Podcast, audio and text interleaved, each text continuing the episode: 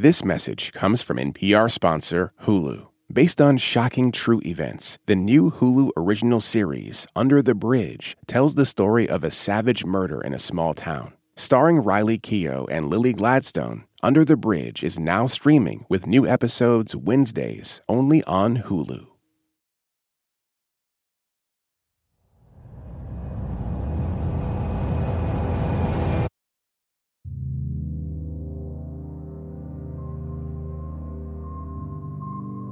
In the decade after World War II, the United States emerged as a world superpower.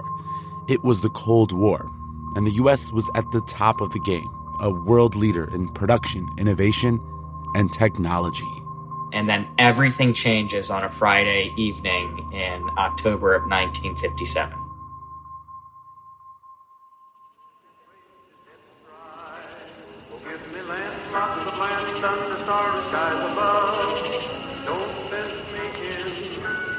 And that's when Lyndon Johnson, who is the Senate Majority Leader at the time, is hosting a barbecue at his ranch in Austin, and a news item comes across the radio. Until two days ago, that sound had never been heard on this earth. Suddenly, it has become as much a part of 20th century life as the whir of your vacuum cleaner. That says the Soviet Union has made it to space. They have launched a satellite, the first man made satellite, into space. It's a report from man's farthest frontier, the radio signal transmitted by the Soviet Sputnik, the first man made satellite as it passed over New York earlier today. Immediately, he and Lady Bird Johnson and their guests walk a path to the nearby river to find a spot where they can look up at the sky and see if they could see this object.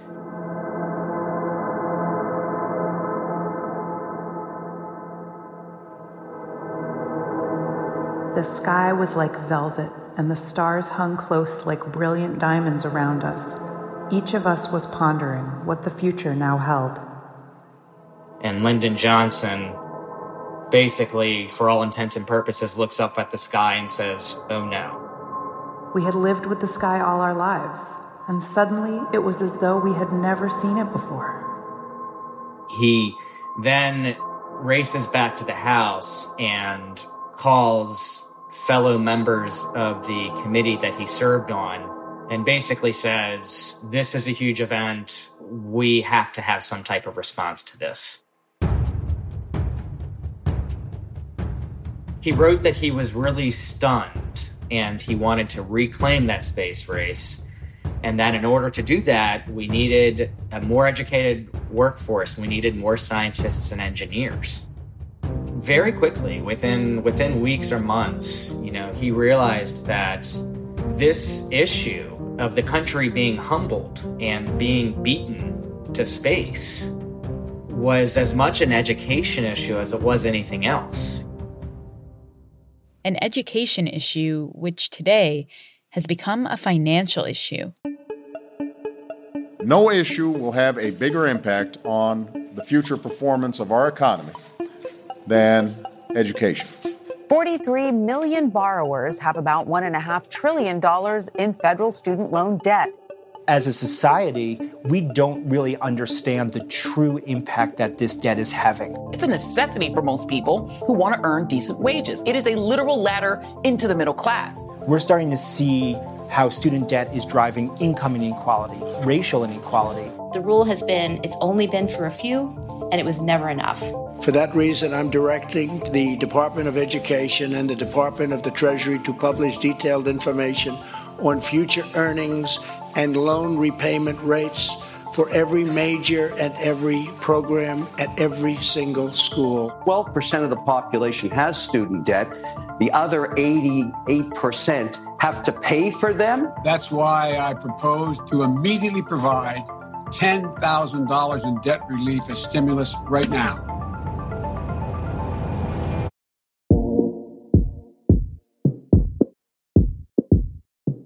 College student loan debt has become a hotly debated political issue in the United States. Most polling shows support for student debt forgiveness among Americans is more or less split Some people claim reducing the burden of the debt is the right thing to do and will help the economy. Others say it will essentially be a bailout for those privileged enough to go to college. You have to go back to that October night in 1957 when the Soviet Union outclassed the US in the space race to understand how this whole issue got kicked off. Because then Senator Lyndon Johnson wasn't the only one looking at the night sky and growing concerned. That moment triggered a recognition by the American political class that to defeat the USSR and to maintain American dominance, the US needed skilled workers.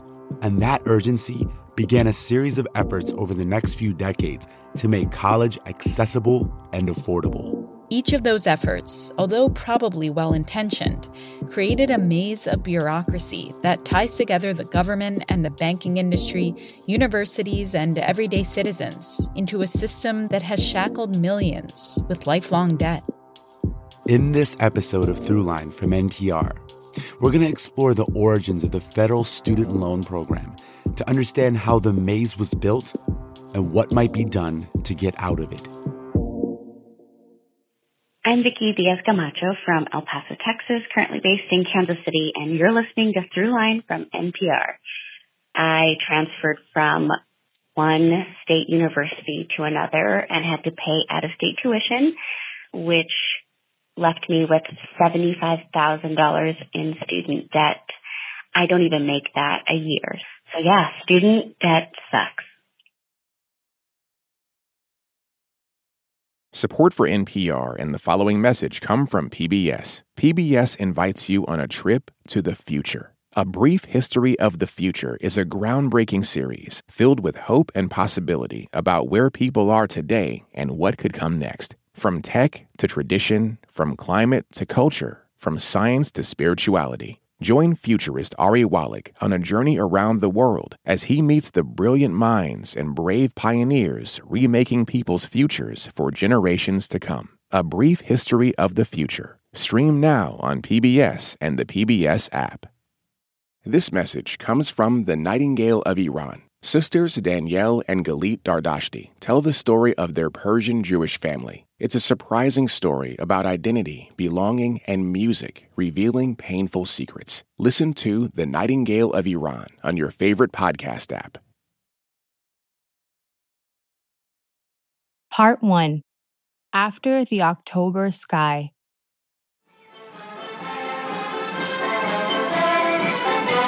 Million people have lined the sidewalks to see G.I. Joe on parade, to see victory marching down the street to become history. In 1945, World War II ended. The US and its allies had pushed Germany and Japan to the brink. And the millions of American soldiers who'd survived the wars in Europe, Africa, and Asia were coming home. This is the jump off. This is Operation Homecoming, the last official mission of the All American 82nd Airborne Division. Their objective the four and a half mile parade route through New York City.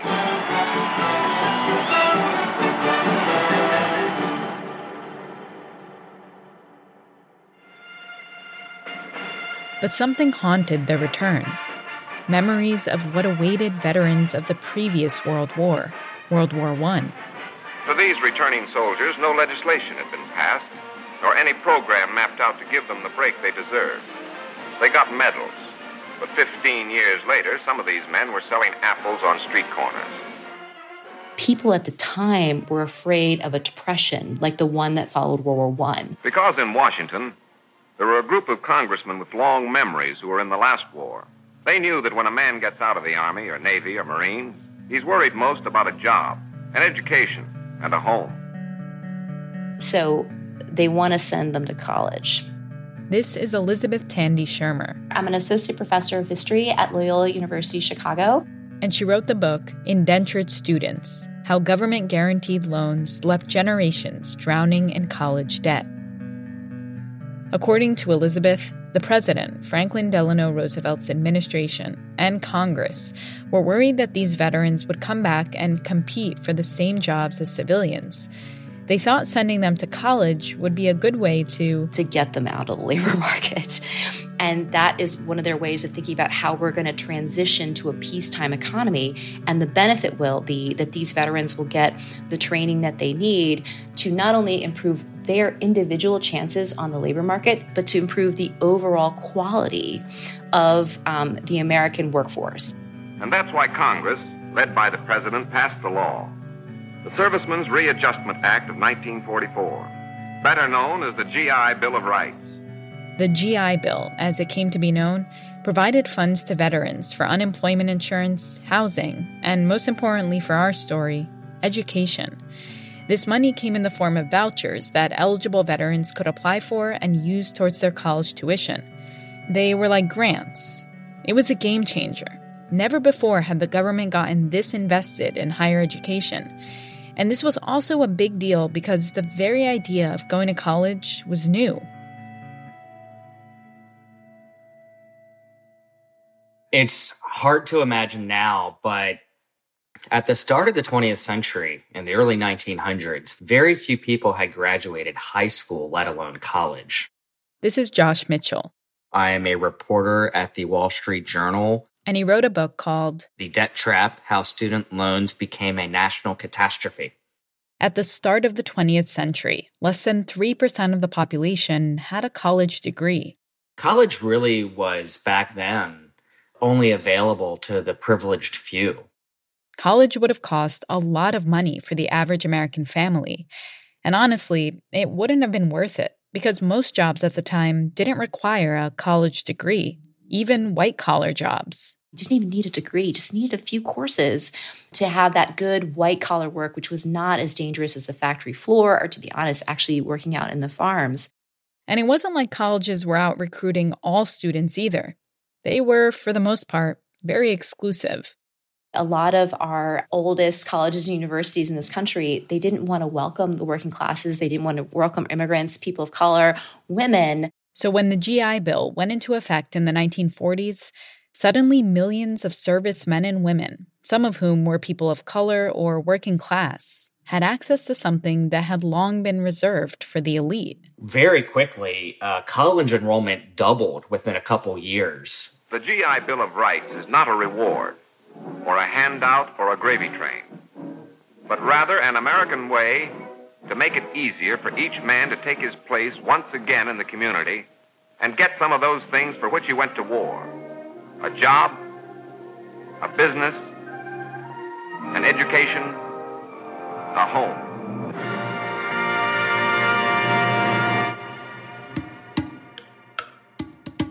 This became like very quickly intertwined with the American dream, which was itself a phrase that entered the popular lexicon around that era.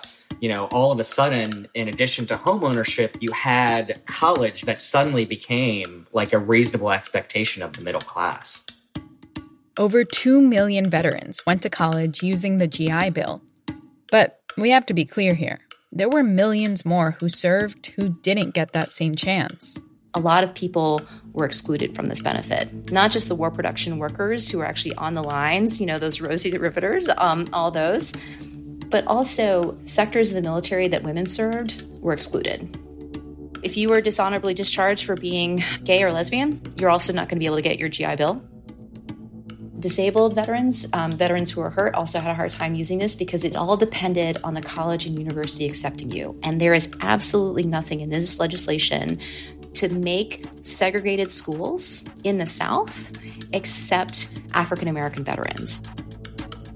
A lot of schools were operating on the quota system, which means they were pretty much openly discriminating against women, Jews, Catholics, immigrants, and black students college universities practicing the quota system are not ashamed of this. And that is when we have the first public outcry against um, the quota system.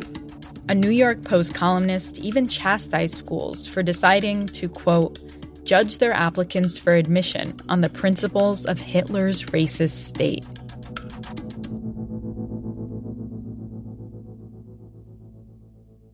Even though the GI Bill was flawed and left a lot of people out, it was ultimately a really big deal because it changed the government's role in higher education. I think that that was really the event that opened the floodgates for getting Washington, D.C. involved, for getting the federal government involved in helping middle class and poor families pay for college. Okay, at this point, you might be asking if the federal government is spending all this money to give veterans vouchers to pay for college, why didn't they just invest money in making college free for everyone? Well, some politicians did propose ideas that came close to that, but they were met with intense opposition. There were Democrats who essentially wanted a civilian GI Bill, but every time someone thought about putting together a package, they were accused of being socialist. And that was a really effective accusation from a political standpoint.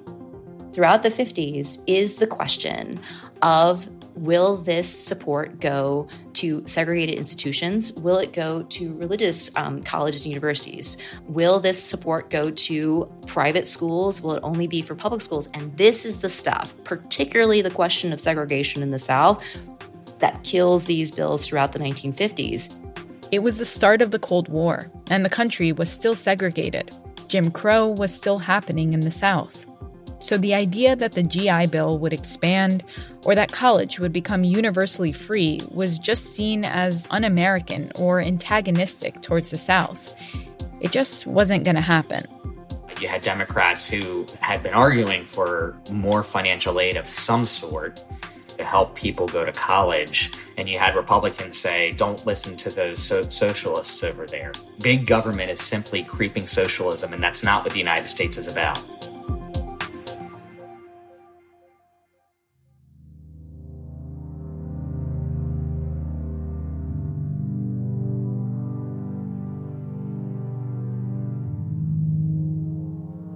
Which brings us back to the river in Texas in 1957 where Lyndon Johnson, the Senate Majority Leader at the time and the second most powerful man in Washington, is looking up at the sky and thinking about Sputnik.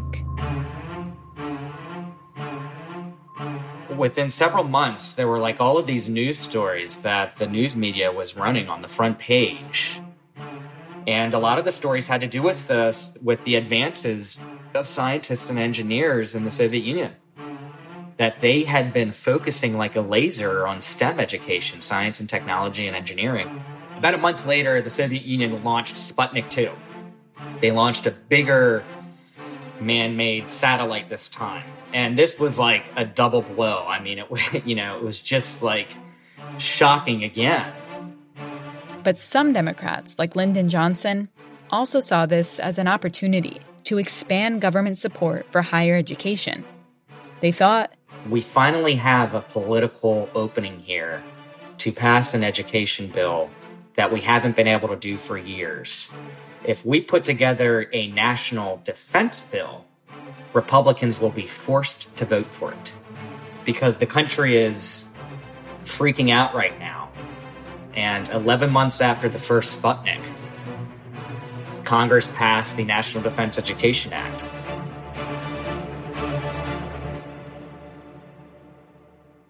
But it wasn't exactly what the Democrats wanted. At the very last minute, over this long term fear that uh, Americans would get a free ride, which so many um, legislators thought was un American, they changed a small grant program for undergraduates to the first loan program. The idea being that you know, look, this is not a handout. This is not the federal government giving people stuff for free. This is not a socialist system. This is actually a loan that's going to cause, you know, the nation's young people to learn what it is like to be responsible and to pick yourself up by the bootstraps and to work for your education. This is the American way. So, the National Defense Education Act created the country's first federal student loan program. But this wasn't a program designed to battle inequality. It wasn't there to provide opportunities for marginalized people. It was targeted basically just for high achieving, generally white male high school students. Students who wanted to go into math, science, and foreign language, things that could help the country's national defense. And as you can imagine, this created more issues. Basically, the government would approve a certain amount of money which then they would give to the colleges themselves. And the colleges got to decide who got the loans. So there was there was a lot of discretion on the school's part about who received these loans. And so this program, when you look at who it was really designed to help, from a rhetorical perspective, the discussion focused on these high achieving, high GPA students, not necessarily people who were, you know, in the lower economic rungs, uh, including minorities, including the poor. There's problems from the very first experiment from the get go. People in the Office of Education tried to show that that loan program didn't work. It didn't work.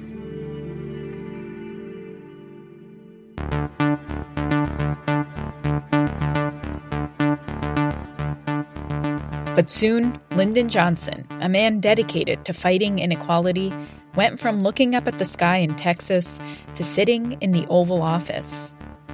Coming up, he pushes a new idea that would make higher education available to everyone, and in the process, creates what some have called a monster.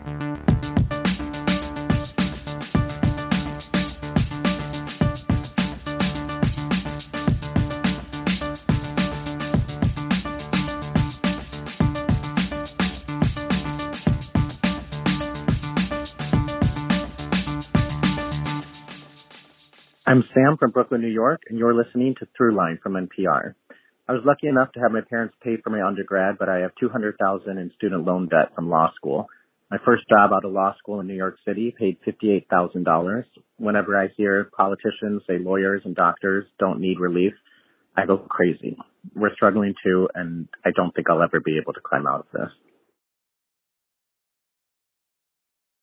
This message comes from NPR sponsor Squarespace. Kickstart or update written content on any website, product description, or email with Squarespace AI, generating instant personalized results that know and show your brand identity. Explain what your site is about, choose your tone, and enter what you need to get short or long form text. No matter the placement, Squarespace AI makes it easier to go live, stand out, and succeed online. Use code THROUGHLINE to save 10% off your first purchase of a website or domain.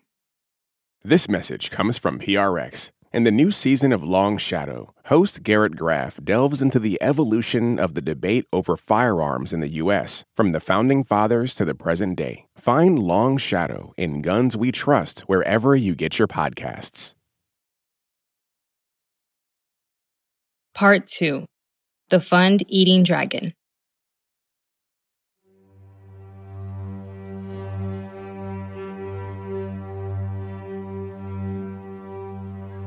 Each year, more than 100,000 high school graduates with proved ability do not enter college because they cannot afford it. This is President Lyndon Johnson giving a speech at the University of Michigan in 1964. Poverty must not be a bar to learning, and learning must offer an escape from poverty.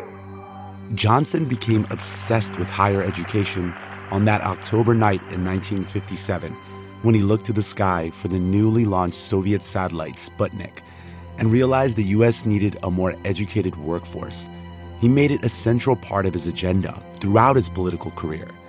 And in 1963, when he inherited the presidency after the assassination of President John F. Kennedy, he finally had a chance to make his education agenda happen. Will you join in the battle to build the great society? To prove that our material progress is only the foundation on which we will build a richer life of mind and spirit. Lyndon Johnson, I think, is such a complicated person because he's a Southern Democrat, but he's a liberal Southern Democrat. And he actually gets his degree from a small teacher's college, which is the only thing that's actually open to him.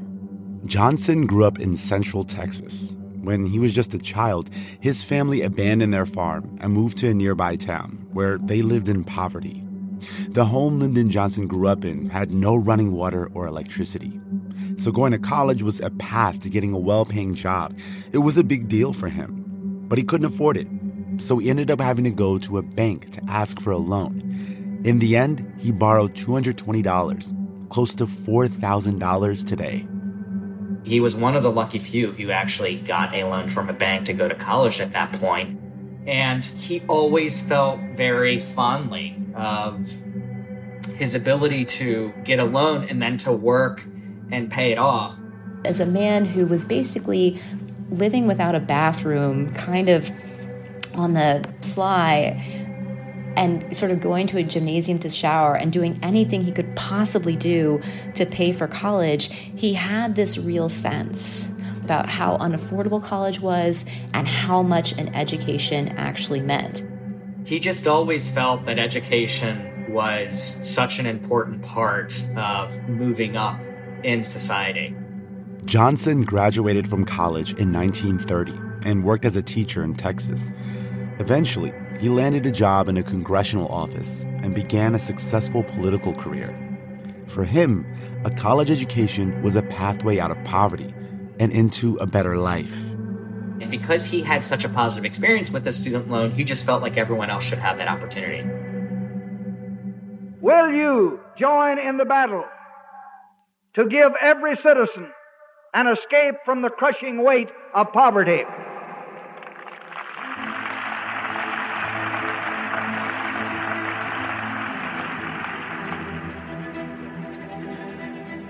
When Lyndon Johnson became president in 1963, he set out to expand the government's role in higher education.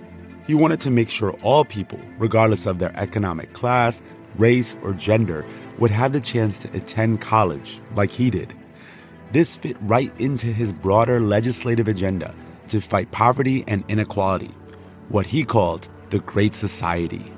So in 1965, he pushed Congress to pass the Higher Education Act. The Higher Education Act. Which, instead of the National Defense Education Act giving money to schools, this was kind of like the GI Bill where students got a voucher, but instead of it being a scholarship that did not have to be repaid, these were loans. Loans, student loans. The idea Johnson was pitching was that the Higher Education Act would mix student loans with grants to provide more people with the chance to go to college. But all those loans would increase the federal deficit. If millions or billions of dollars was spent on loans every year with no telling when they'd be repaid, then the cost of this program would quickly get out of control. So, if the Johnson administration wanted to make higher education universally accessible, they had to find another way to fund it. Lyndon Johnson said, Aha, I have an idea. We can help students get loans without it being on the federal go- government's books. Let's just somehow persuade banks to make loans to students. Maybe this plan would convince opponents in Congress, but the banks were definitely not on board. This is because at the time, the conventional wisdom was that student loans were risky. Because you didn't quite know, you know, which students would end up staying for four years. You didn't know what field they were going to go into. Were they going to be a doctor? Were they going to be something else that didn't pay nearly as much? And so, you know, there was just a lot of uncertainty that banks were really reluctant to get involved in this. They were afraid of federal overreach and they fought it. Johnson himself actually got involved in the negotiations with the leaders of the American Bankers Association to stop their opposition. Johnson was known as a very persuasive dealmaker. But his patriotic pitch was not enough. Johnson had to offer the banks something more, something tangible. To convince banks to do this, they came up with what was called the Guaranteed Loan Program the government basically co-signed. The government played the role of co-signer and basically said if you give this student a loan and that student fails to repay, ultimately we will make you whole. So guess what? You're not taking on that much risk because ultimately the government's going to step in and pay you back. This was a deal the banks couldn't really refuse. It meant that they would get a steady stream of business and it would be backed by the US government. So if a student couldn't pay back a loan, no problem. The US government would make sure the banks didn't lose out on the loans or the interest they would make. A pretty sweet deal that Johnson had to offer in order to get the banks on board. And so banks started to make loans under this program. But there was another problem. College costs had gone up 90% since 1950. And four years of college averaged about $7,000 a year at the time. That seems cheap. I know it seems cheap, but American families made less than $5,600 when college costs on average are $7,000 a year. And that's the key thing. I know it seems cheap, but it really wasn't at the time. And remember, these loans were guaranteed by government dollars, taxpayer dollars. Josh Mitchell says the Johnson administration assumed that the program wouldn't cost taxpayers anything because everyone would repay their loans. These students are going to go to college they're going to come out with this great education and they're going to get great jobs and the government won't even have to come come back and pay you. This is all going to work out just fine. You know, they didn't really consider just how big this program was going to get and that there would actually be a lot of people who might drop out. They really put on rose-colored glasses here and and thought that everything would be a win-win.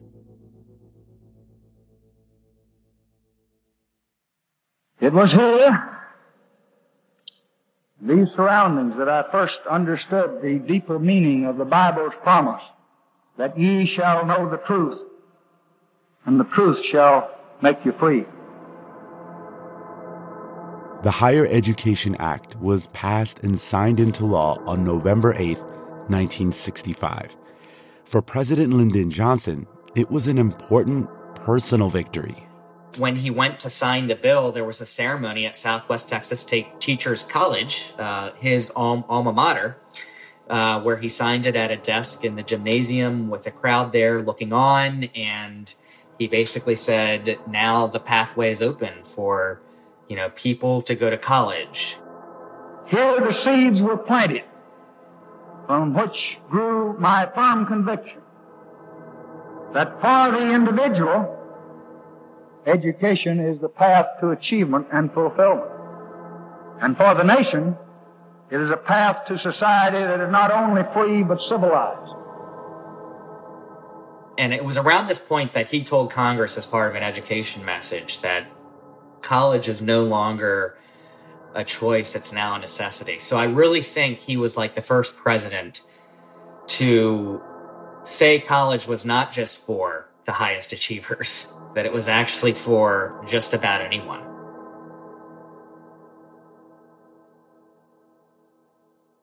The Higher Education Act was passed just as baby boomers started arriving on campus. College attendance shot up, but so did inflation.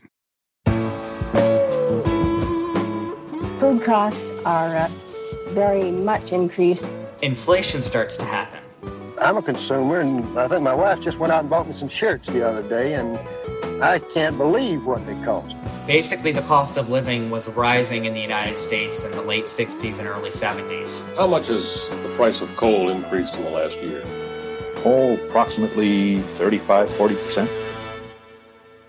One hidden cost is to our sense of freedom, even our freedom to dream. Our normal expectations of getting ahead are being reduced to hopes of holding on.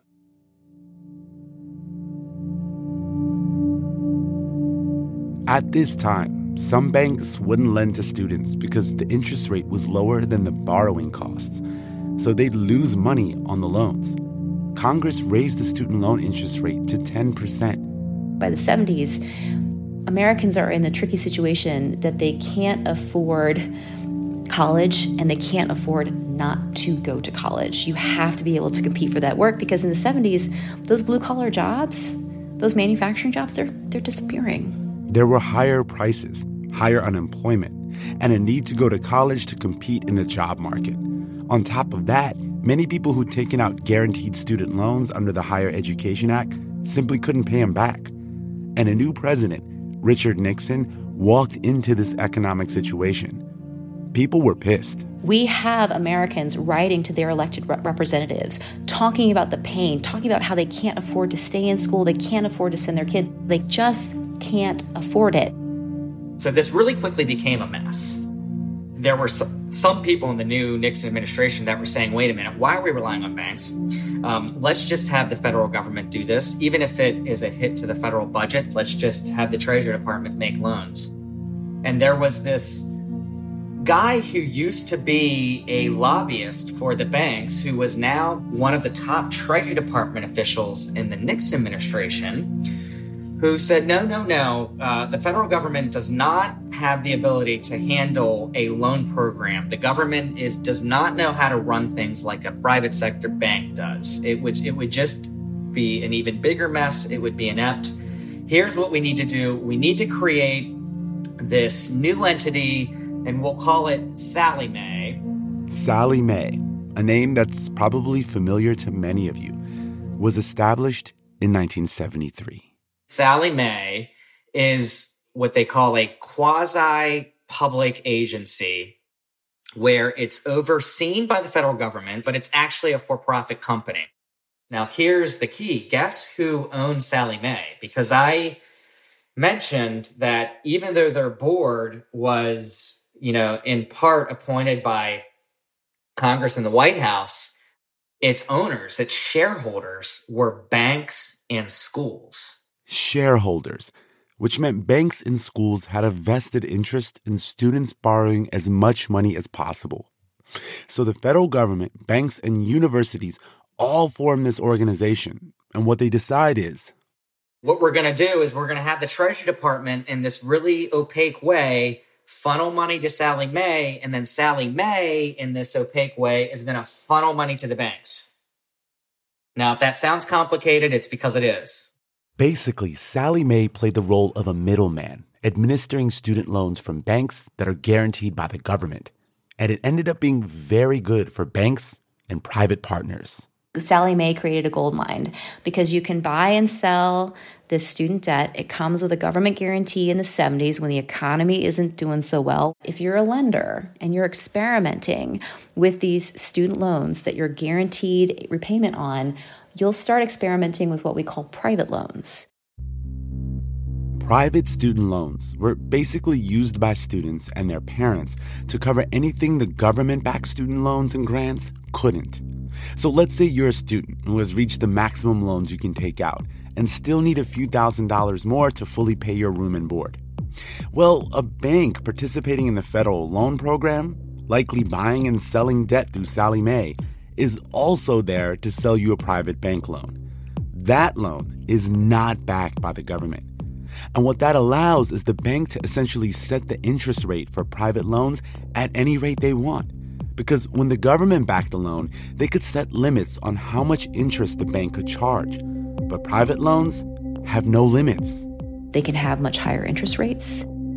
That's what really makes the sector profitable. Is you start a, a student lender's portfolio expands not to just have these guaranteed federal loans, but all these private loans for more and more money needed. Basically, Congress said, look, banks, if you make student loans, regardless of how high prevailing interest rates in the economy go, we will reimburse you that interest rate. Plus, we will give you a spread on top of that. We'll, we'll guarantee you a profit regardless of how high inflation goes no matter what inflation does, we'll make sure you make a profit off these students. An incredible deal for the banks. The banks have no risk at this point. They have zero risk. In fact, the only risk they had was not getting money fast enough out the door because every time they did not make a loan, they were leaving profits on the table.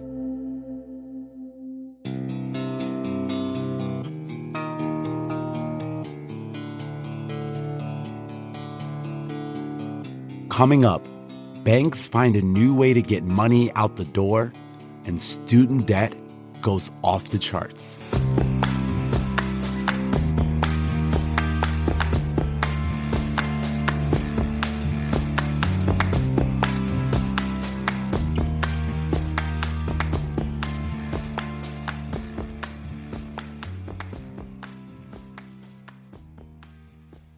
I'm Billy from Dayton, Ohio, and you're listening to Throughline from NPR.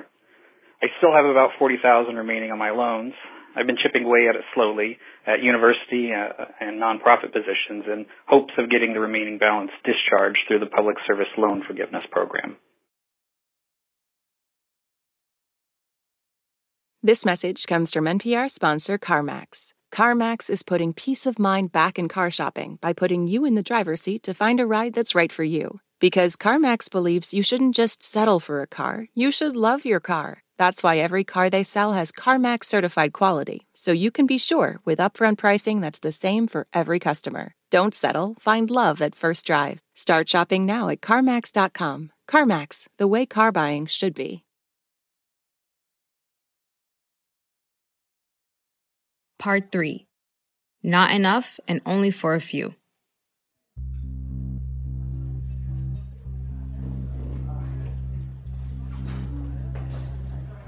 Sallie Mae's board met for the first time in February 1973.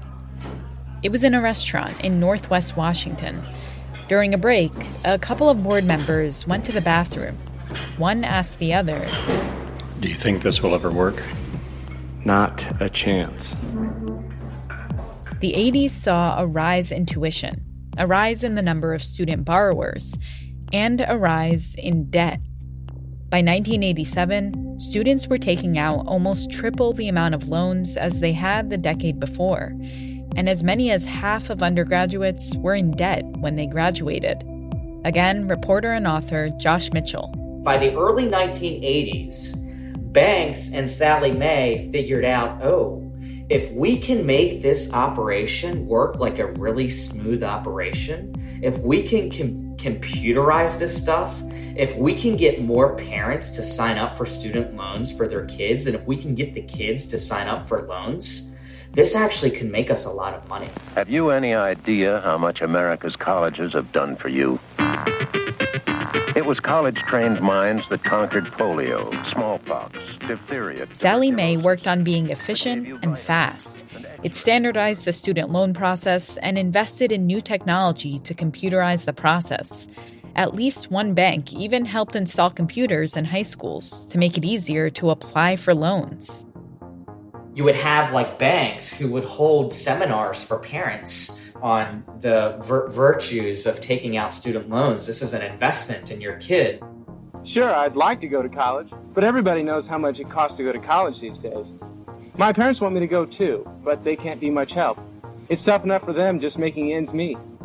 And then you would have the colleges who they figured out, oh wow, because the student loan program is up and running now and it's this smooth operation, you know, we can raise our tuition because all of a sudden these kids, all they need to do is just press a computer key and they're able to pay tuition. So, like, the colleges would, you know, like have recruiting vans in high school parking lots and talk to them about student loans.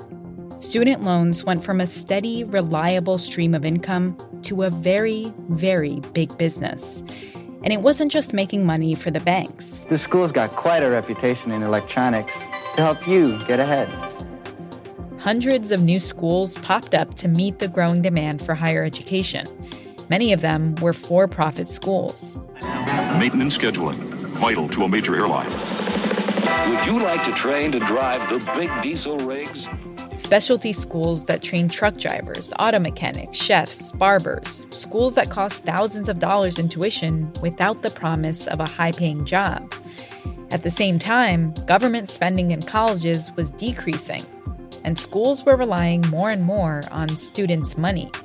And so if you take a look at chart at a chart of college tuition, it would go up a little bit in the 50s and 60s and then it was kind of flat in the 70s and then it just soared in the 80s. That's the era of skyrocketing tuition.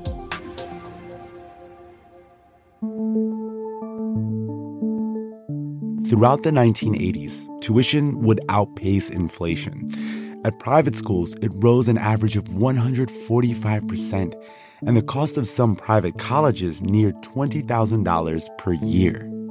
I think it's expensive, but I think it pays off in the long run. You know, you, you're just investing in your future. There's a lot of financial aid available, so that helps out a lot. I don't think it's that bad. No, I think it's high. I disagree with what you say because I have to work constantly. Meanwhile, Sallie Mae was raking in the cash. By 1983, its shares were being sold in the stock market, and it was worth nearly $7 billion. And it's not like people weren't asking questions. Some lawmakers were critical of Sallie Mae, and there were hearings about it. But many people, including politicians, had no idea how it all worked. If most members of Congress were asked what they thought of Sallie Mae, they would respond with a question Who is she? Others argued that Sallie Mae was doing exactly what it was supposed to do. College enrollment shot up in the 1980s, and along with all this, there's a narrative that formed. It was really in the 80s and 90s where you had people saying, their mm-hmm. parents saying, you've got to go to college or you're going to be, you're going to not be anything when you grow up. You're going to end up flipping burgers and you'll never make enough money to make it in the middle class if you simply flip burgers or even if you work on the factory floor. That's, that's not the new economy. The new economy requires a college degree and that's the only way you're going to make something of yourself. By this time, the idea that a college loan was quote unquote good debt an investment in yourself, something that's good for you, had already taken hold.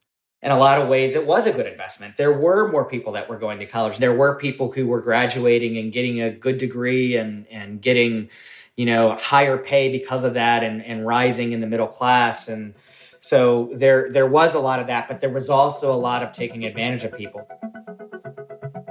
The 80s is really when we saw a preview of the problems that would come to a head in the 2000s.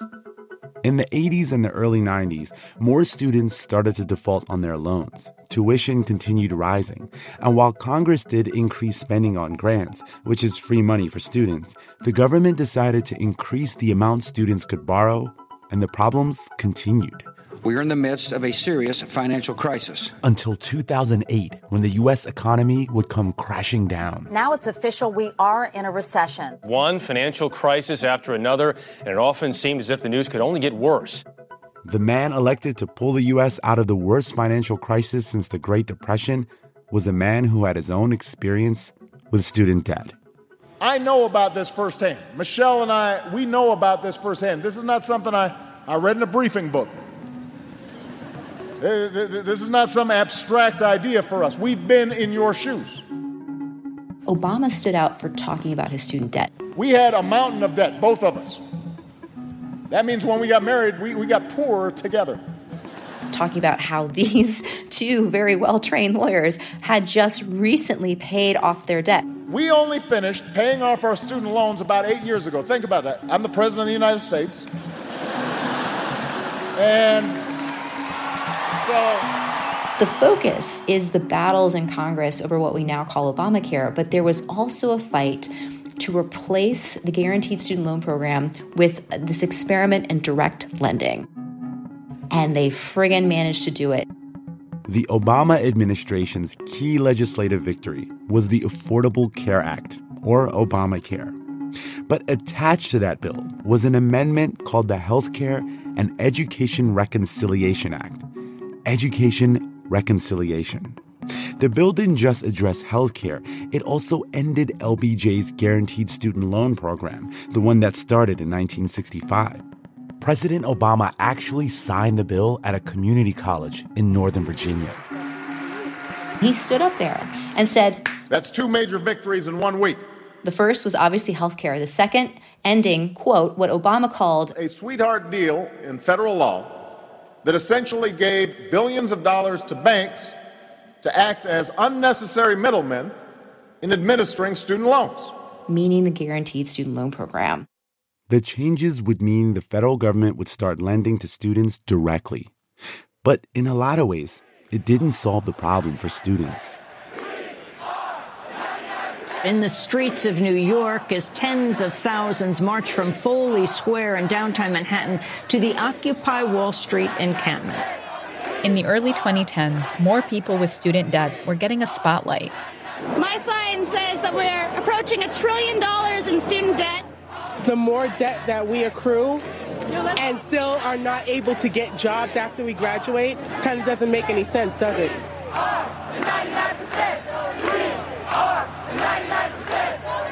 And today, many students are still forced to take out public and private loans.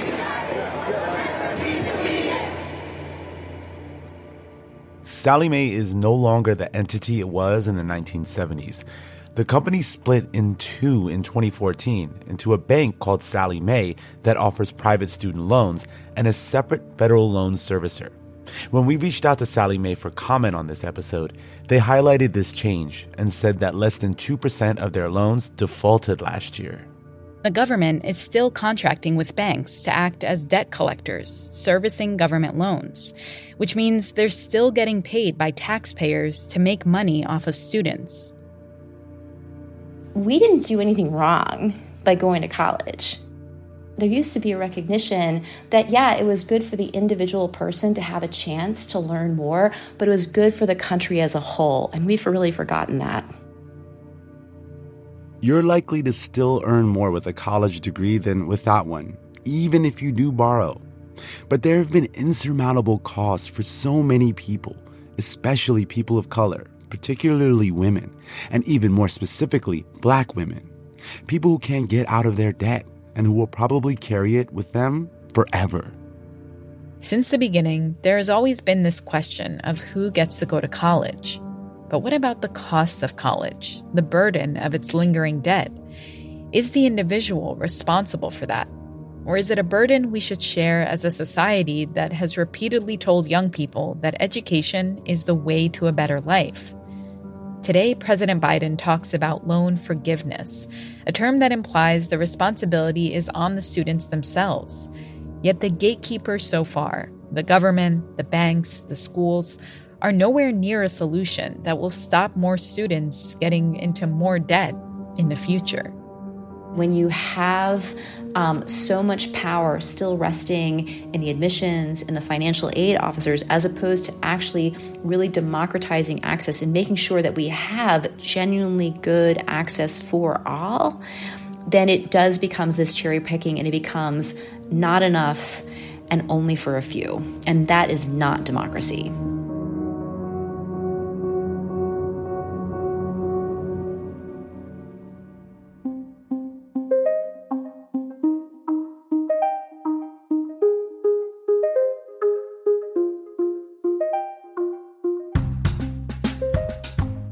That's it for this week's show. I'm Rund Abdelfatah. I'm Ramteen Arablouei, and you've been listening to Throughline from NPR. This episode was produced by me. And me, and Lawrence Wu, Julie Kay, Victor Yvellez, Anya Steinberg, Yolanda Sangweni, Casey Miner, Christina Kim, Devin Katayama, Amiri Tully, Jennifer Etienne. Fact checking for this episode was done by Kevin Vogel. Thanks to Casey Miner, Don Moore, Dustin Kiskaden, Ryan Muzzy, and Devin Katayama for their voiceover work. Thanks also to Kimberly Sullivan, Tamar Charney, and Anya Grundmann. This episode was mixed by James Willits. Music for this episode was composed by Ramteen and his band Drop Electric, which includes Anya Mizani, Navid Marvi, Sho Fujiwara. And finally, if you have an idea or like something you heard on the show, please write us at throughline at npr.org or hit us up on Twitter at throughlinenpr. Thanks for listening.